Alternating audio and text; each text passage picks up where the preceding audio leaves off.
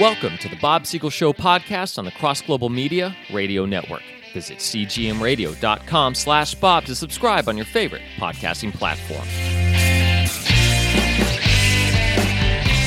A third party is starting to get some elevation in this upcoming election, specifically in Arizona. I don't know if you got to research the story. Sue? I knew a little bit. I knew that Kennedy is considering at least this party. Yes, this party is called the No Labels Group specifically, and it deals with Democratic anxiety about Trump's chances to get as the presidency, but it also deals with the frustration of Biden's presidency right now at the same time. Gee, So- someone's frustrated with Biden? I know, right? that. Right. So here's the that I'm going to get to in terms of everything that has to do with third party candidates. It just doesn't work. It always seems like a distraction from the main party candidates. And every time somebody predicts, oh, this is going to be splitting the votes in some way, I haven't really seen that happen. Like the most I can Oh, ever it has. say. It happened when Ross Perot ran. It definitely siphoned votes off from Bush and put Clinton in office. See. I was going to say, I was going to point out Ralph Nader from the Green Party in 2000. Nader was never taken that seriously, but Ross Perot was a huge hit, and he Yes. siphoned a heck of a lot away from George Bush Sr. He actually had the strongest votes since 1912. But 1912, that was no surprise because at that time, that was Teddy Roosevelt running for the Progressive Party. So he was already a popular name by that time and a popular face in the political world. So that doesn't surprise me in terms of that. But it definitely surprised me about Ross Perot back in 1992. But the reason why I brought up Ralph Nader from the Green Party is because he had 97,488 votes in Florida. Imagine how many votes of those could have been Al Gore's, and we wouldn't have to deal with that whole election process that happened in that whole state,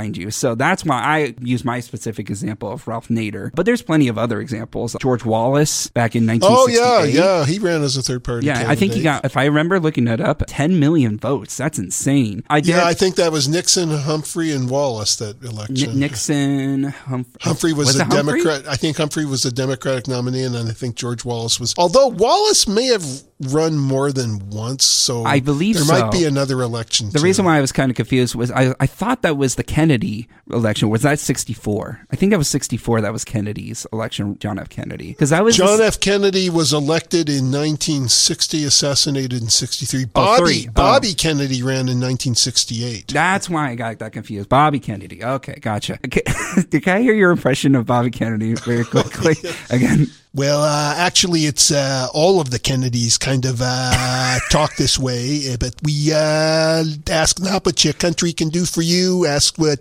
uh, you can uh, do for your country.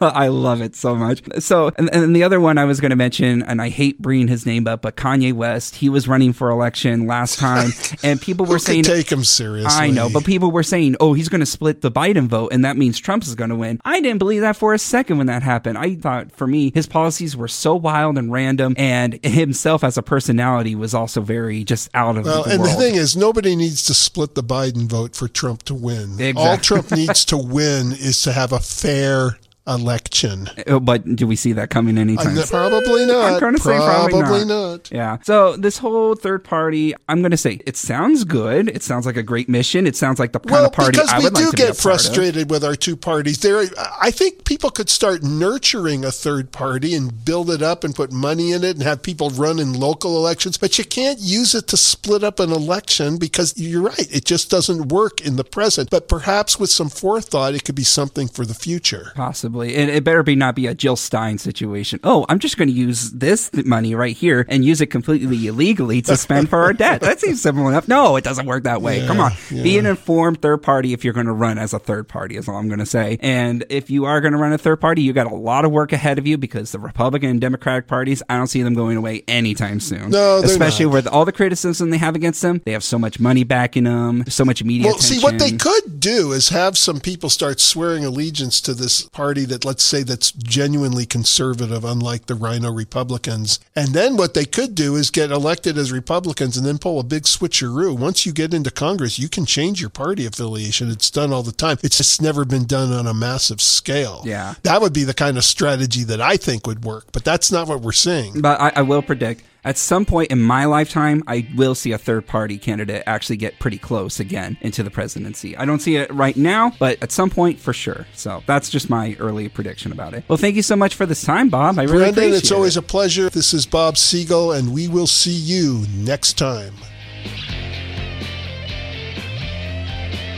The Bob Siegel Show podcast is a production of Bob Siegel and Cross Global Media. Visit us online and subscribe to the show at cgmradio.com slash bob.